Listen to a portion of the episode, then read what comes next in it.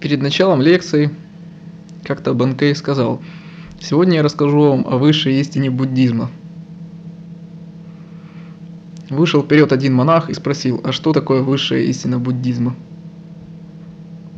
Банкей взял здоровую дубину и хряснул его по голове.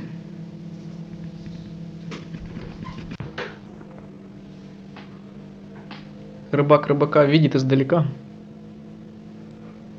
Поэтому что Банкей сказал, закинул удочку, посмотрел, может кто и откликнется. А там посмотрим, что с ним делать. Поэтому он сделал оглавление лекции в начале. Ну и нашелся один, который решил тоже порыбачить. Это был монах. От Банкея, в общем-то, мало что зависело то, что он сделал, когда ударил по голове, это всего-навсего опознавательный знак. Он решил устроить маленький экзамен и посмотреть, что из этого дальше получится.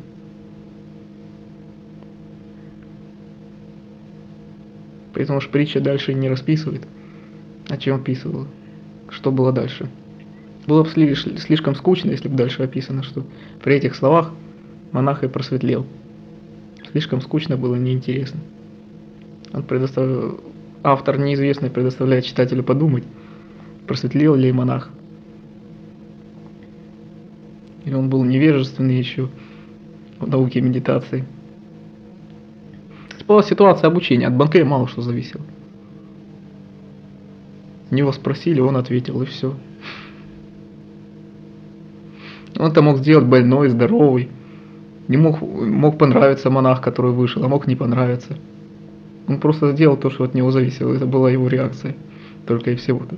Поэтому он не мог ошибиться. Он не мог ударить не того монаха или ударить не вовремя. Потому что в этот момент э, он мало обращал внимания на какие-то внешние обстоятельства. Если бы его стал кто-то уговаривать, или монах попытался бы просить его жалься надо мной, он бы все равно ударил. Поэтому ударил, просили его об этом или не просили. Он просто сделал свое действие. Он же не лез, не лез наперед.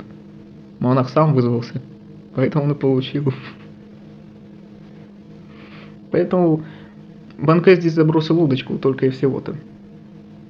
Он мог просто объявить начало лекции и больше ничего не говорить. Возможно, что никто бы не вышел навстречу, и тогда Банкей, возможно, стал бы просто читать лекцию.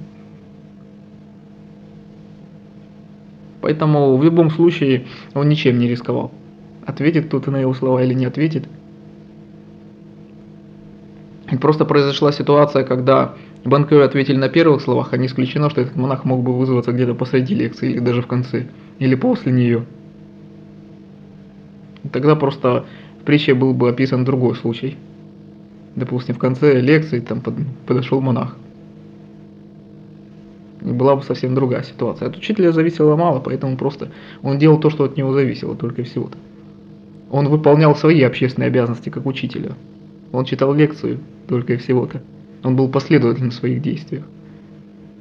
Раз он учитель, настоятель монастыря, он периодически читает лекцию. Потом он, поэтому он собрал монахов и стал читать им лекцию. Если бы монахи были бы все тупые, он просто читал бы так периодически лекции, и этим бы заканчивалось. То есть он выполнил бы все свои общественные обязанности. Но практика его при этом ничуть не страдала. Он практиковал сам, находясь при этом на любых уровнях практики, на которых бы ему захотелось. Независимо от того, опять же, нашлись там среди его слушателей те, кто там понял что-то или вообще ничего не понял, или все оказались бы такие же грамотные, как и он, это ничуть от этого не зависело, он просто делал свое дело. То есть таким образом это уже, можно сказать, его практики, что она ничуть не зависела от материального что бы вокруг ни происходило, просто практика ушла своим чередом само по себе.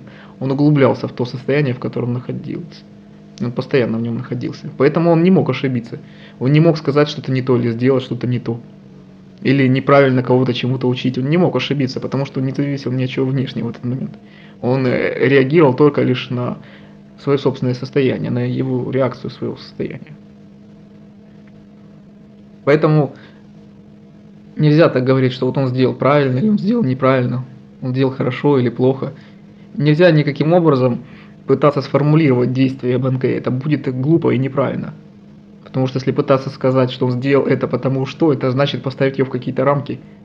Но в какие рамки можно всунуть внутреннее состояние, которое не зависит ни от чего внешнего. Поэтому человек, который попытается сформулировать причину, по которой Банкай ударил, он уже ошибется. Очень также легко сказать о монахе, сказать, что он сделал это потому, что он хороший, или потому что он плохой, потому что он глупый, или потому что он умный. Но ведь это само по себе совсем не обязательно должно указать истинную причину, по которой сделал монах свой поступок. Ведь ты в самом деле сказал, что это очень старая притча. Но даже ведь если эта притча произошла сейчас, что бы изменилось? Абсолютно ничего. Даже ты не можешь быть уверен ни в ком из своих окружающих. Почему они совершают те или иные поступки. Ты можешь предполагать, почему они делают то, почему они делают это. Но абсолютно быть в этом уверенным ты не можешь. А как же э, ты можешь судить о человеке, который жил там сотни лет назад? Поэтому человек, который говорит, это потому что так, или этот хороший, или этот плохой, этот добрый, а тот злой, он всегда рискует ошибиться. Как только он пытается сформулировать, навесить какой-то новый ярлык, там, ввести это в какие-то новые рамки, он всегда ошибается в своих предположениях. Поэтому лишь только если будет естественная реакция на происходящее, то тогда ты никак не ошибешься. Это не значит, что ты обязательно должен тоже хряснуть кого-то по голове или поступить, как в какой-то дзенской притче. Ты можешь даже сказать, медитация это то-то и то-то, и ты не ошибешься в этот момент. Самое главное, чтобы ты соответствовал этому моменту. Потому что если ты подумаешь, что нельзя сказать ни одну формулировку или не, нельзя произносить слово «это», то это означает, что ты точно так же привязан. Что ты ставишь себя в какие-то рамки. Поэтому люди, которые выискивают какие-то цитаты из моих слов и говорят, что вот я запретил делать это, я запретил формулировать, я запретил употреблять слова добрый, злой, хороший и плохой, то такие люди, они просто сами себя ставят в какие-то рамки. Все зависит, соответствуешь ты этому моменту или не соответствуешь. Последовательно ты действуешь в этот момент или не последовательно. Потому что если у тебя есть в этот момент какое-то предубеждение, то ты наверняка ошибаешься. Если ты действуешь сегодня, а исходишь из вчера, то ты наверняка ошибаешься. Потому что ты не увидишь всего того, что происходит здесь сейчас.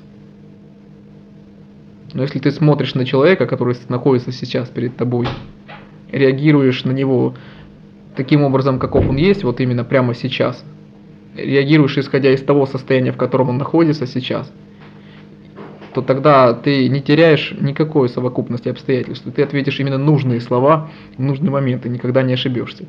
И ты можешь в этот момент спать или бодрствовать, ты можешь быть больной или здоровый, злой на него или добрый, но ты никогда не ошибешься. Вот это и будет настоящей ситуацией дзен. И то, что ты скажешь, это непременно будет настоящей дзенской притчей.